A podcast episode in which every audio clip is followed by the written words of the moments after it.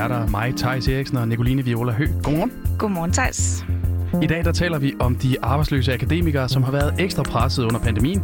Vi skal også snakke om coronarestriktionerne, som sandsynligvis bliver løsnet lidt op for til partiforhandlingerne i dag. Og så gør vi altså også status på en sexisme-sag ved European Film College, som har ført til, at en gruppe tidligere elever altså kræver hele bestyrelsen fyret. Og så skal vi også lige til sidst forbi avisforsiderne. Lige præcis. Lad os komme i gang. Og øh, lad os bare starte med, at øh, i dag der har politikerne Hans Andersen, Ulla Tørnes og Morten Dalin for Venstre altså kaldt vores beskæftigelsesminister og vores uddannelses- og forskningsminister til samråd. Og det har de altså gjort, fordi der i maj kom en analyse fra Arbejdernes Erhvervsråd, der viser, at pandemien den har ramt jobsøgende akademikere ekstra hårdt under corona. For året før pandemien, der var 16,7 procent af de nyuddannede stadigvæk arbejdsløse tre måneder efter, at de så trådte ud af universitetet for sidste gang. Og i 2020, ja, der steg det tal altså så til 23,6 procent for den samme periode. Så nu vil venstrepolitikerne altså vide, hvad regeringen de vil gøre for at hjælpe flere af de nyudklækkede akademikere ind på arbejdspladserne. For det er altså ikke sjovt at stå uden for den slags. Det kan kandidatstuderende Anna Vass Sandvad godt skrive under på. Det er hårdt for selvværdet. Øh, og øh, ja, jeg, jeg oplevede, at min selvtillid var ikke, ikke super høj.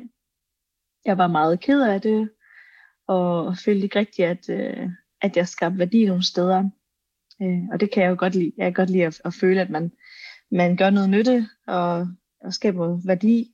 Og hun blev altså uddannet på European Studies ved Aalborg Universitet i sommeren 2019. Dengang verden var mere eller mindre normal. Men da hun var færdig, så var der altså ikke nogen jobs at få.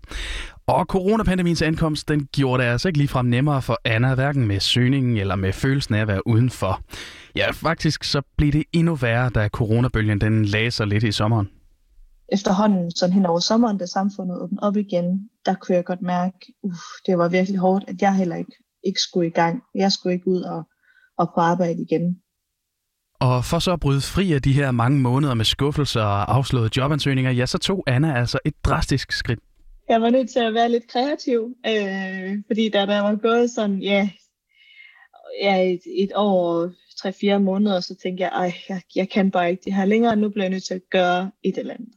Så jeg valgte at tage grundforløbet til kontoruddannelsen øh, med speciale i administration. Øh, og det tog jeg her i Aalborg, og, øh, og så sendte jeg en ansøgning til Vestas, og øh, fik så en, øh, en stilling hos dem som trainee. Og selvom det så måske ikke lige var den retning, Anna havde forestillet sig, at hendes karriereforløb skulle tage, ja, så er hun altså ret glad for den udvikling i karrieren alligevel. Jeg sagde jo til mig selv til at starte med, at det kan simpelthen ikke passe, at jeg skal have en uddannelse mere for at kunne komme i job. Men det, der var fedt ved det her, det er jo, at man kommer ud i virksomheden og arbejder derude på fuld tid, når man ikke er på skole. Så man får en hverdag, man får nogle ansvarsområder, man får noget erfaring, og nogle kolleger, og det var mega fedt. Men altså i fremtiden, så håber hun jo selvfølgelig også på, at hun kan få brugt sin universitetsuddannelse, og hun tænker altså tilbage på sin jobsøgning, og når hun tænker på den, så kunne hun måske godt have tænkt sig en mere fokuseret hjælp til at finde de jobs, der passer til de kompetencer, hun har. Både i forhold til A-kassen og også hen på jobcentret, der har der ikke været nogen guidelines eller sådan helt konkrete tips til, hvordan jeg kan gribe min jobsøgning an i forhold til, at jeg har læst European Studies. Det bliver meget sådan, øh, jeg sammenlignet med samfundsfag for eksempel, og andre samfundsfaglige øh, kan man sige, uddannelser.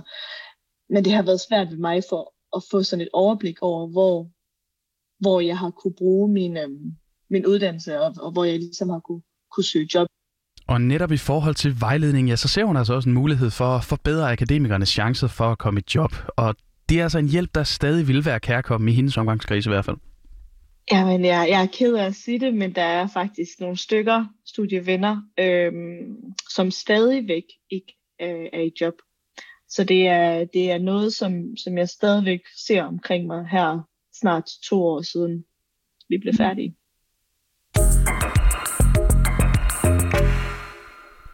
Yes, og Thijs, jeg har gode coronanyheder til dig i dag. Okay, jamen gode nyheder, det er fedt, ja. og gode coronanyheder er også fedt, så det er det jo kæmpe fedt. Ja, det er dobbelt fedt, fordi i dag der skal Folketingspartier igen til at forhandle, hvilke coronakrav der skal, vi skal til at følge nu.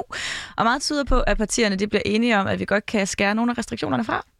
Det tror jeg sådan set, der er rigtig, rigtig mange, der går og trænger til, og det virker også til, at det er ganske forsvarligt at gøre. Ja, er du vanvittigt, vi glæder os for. Og ja, Hans Jørgen Kolmers, som er professor i klinisk mikrobiologi, han kan måske hjælpe os med at lige at tyde, hvad politikerne nu synes, at man skal slække på her i dag. Og det her, det har man fortalt til nyhedsbyrået Ritzau. Det første sted, hvor vi kan, kan lægge mundbindene, det vil nok være i forretningerne og supermarkederne, hvor vi nu går på indkøb. Altså der tror jeg, at vi godt kan fjerne mundbinden på den her side af sommerferien. Det vil sige, altså herhen omkring 1. juli. Ja, og så siger han altså også, at man på restauranterne også skal begynde at pakke mundbindet ned snart. Restauranter, der sidder man jo i forvejen kun med mundbind, øh, eller går har man kun mundbind på, indtil man sætter sig ned. Man kan jo ikke spise med mundbind på. Øh, så øh, altså det, det er sådan, altså jeg tror ikke, man forebygger reelt ret meget ved restaurationsbesøg ved at have et mundbind på. Det, med, det der, der, der er vigtigt ved restaurationsbesøg, det er jo, at man kan dokumentere, at man ikke er smittet. Det vil sige, at man kan fremvise et coronapas. Ja, noget kunne altså godt tyde på, at regeringen deler Hans Jørgen Kolmers tanker her. Mandag der sagde sundhedsministeren Magnus Heunicke nemlig, at regeringens mål er, at sommeren så vidt for muligt bliver uden mundbind for danskerne. Og faktisk så mener et flertal af partierne, at restriktionerne godt kan slækkes lidt, både i forhold til mundbind og til brugen af coronapas. Og Venstre, de konservative og liberale alliance siger blandt andet til TV2, at de håber på at få forlænget barnes, caféernes og restauranternes åbningstider. Men ifølge Hans Jørgen Kolmos kommer vi til gengæld nok til at vente lidt længere, før vi slipper for mundbind i den offentlige transport. Ved kollektive transportmidler, der sidder man altså tæt ved hinanden igennem længere tid. Og derfor tror jeg, at vi, øh, bliver, vi, vi må se mundbindene fortsætte, øh, i hvert fald sommerferien over. Nå, jamen det var da en dejlig nyhed, og hold op, var jeg måske glad for udsigten til ikke at have kæmpe svede ind under mundbindet. Ja, præcis. Nå, vi skal også videre, og vi skal altså forbi den europæiske filmhøjskole i Æbeltoft, fordi i sidste uge, der krævede 57 tidligere elever fra skolen nemlig, at hele skolens bestyrelse, de skal gå af. Og det kræver eleverne altså, fordi de er utilfredse med den måde, skolen har håndteret en sexisme-sag.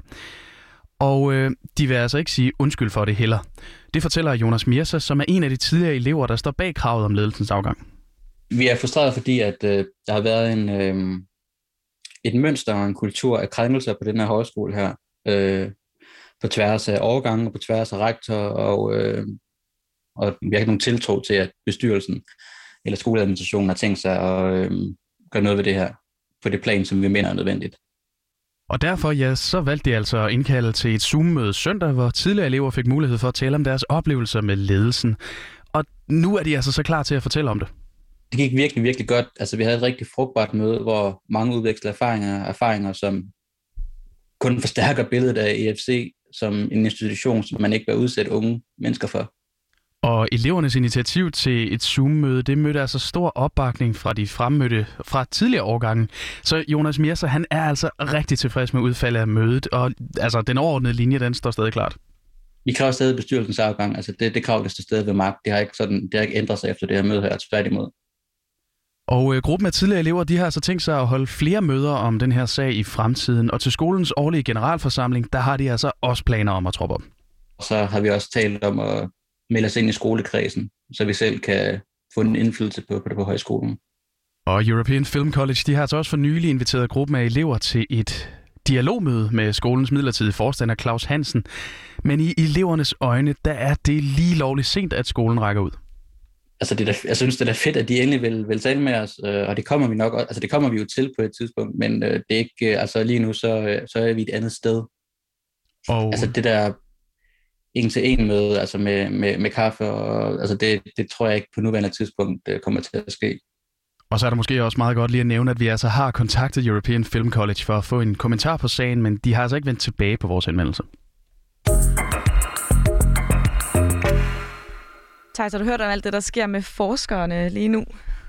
Ja, altså, øh, det er jo noget med nogle politikere, der begynder at sig lidt ind i forskningsverdenen, og så er det forskningsverdenen, der står i den anden side og siger, det er vi ikke så glade for. Præcis. Det er faktisk meget, det er meget godt, øh, det er meget godt opsummeret, men øh, jeg kan lige fortælle dig, hvordan politikken har øh, lavet en forsidehistorie om sagen, hvis der, vi skal have lidt mere kød på den. Det skal vi nok. Ja. 3.241 danske forskere, de har nemlig skrevet under på et åbent brev i politikken, hvor de altså opfordrer vores uddannelses- og forskningsminister Ane Halsbo Jørgensen til at trække støtten til et vedtagelsestekst om overdreven aktivisme i forsknings miljøer tilbage. Tanken med den her erklæring, den var ellers, at øh, den skal beskytte den akademiske ytringsfrihed mod aktivistisk forskning. Men forskerne, der har skrevet under på det her brev, de kalder vedtagelsen for en trussel mod deres forskningsfrihed. Så det er nemlig de her to lejre, som du snakkede om. Og Mathias Heiden Jessen, som er professor ved Center for Civilsamfundsstudier på CBS, og som også er medunderskriver på det her brev, han er altså både overrasket og bekymret over, at regeringen er gået med til vedtagelsesteksten. Det skriver det i politikken. Og han kalder øh, trækket for en politisk kampagne, og han frygter altså, at en del forskere vil trække sig helt øh, væk fra den offentlige debat på grund af alt det her. Og Ane Halsbro Jørgensen siger dog i politikken, at hun ikke kan forstå forskernes ønske overhovedet om at få trukket støtten. Og øh, så hopper jeg altså så lige væk fra aviserne, fordi avisforsiderne, de nåede altså slet ikke at få det her med i går aftes, men det er ret væsentligt. Fordi sent i går, ja, der trådte finansminister Nikolaj Vammen altså frem på tv-skærmene og fortalte, at kommunernes landsforening og regering, de var blevet enige om, hvordan pengene i kommunerne skal fordeles i de kommende år. Og øh, ifølge Ritzau, ja, så er hovedlinjerne i aftalen altså, at der kommer flere penge til børn og ældre, og så kommer der også nye kompensationer for de omkostninger, som corona altså har betydet for kommunerne.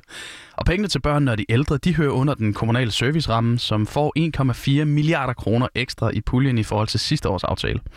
Og den her coronakompensation, den løber altså også op i 1,6 milliarder kroner, simpelthen til at dække udgifter fra i år. Og øh, desuden så er det også aftalt at tage status på coronaudgifter igen i fremtiden, når vi altså ved mere om pandemiens udvikling. Der kommer jo løbende udgifter stadigvæk.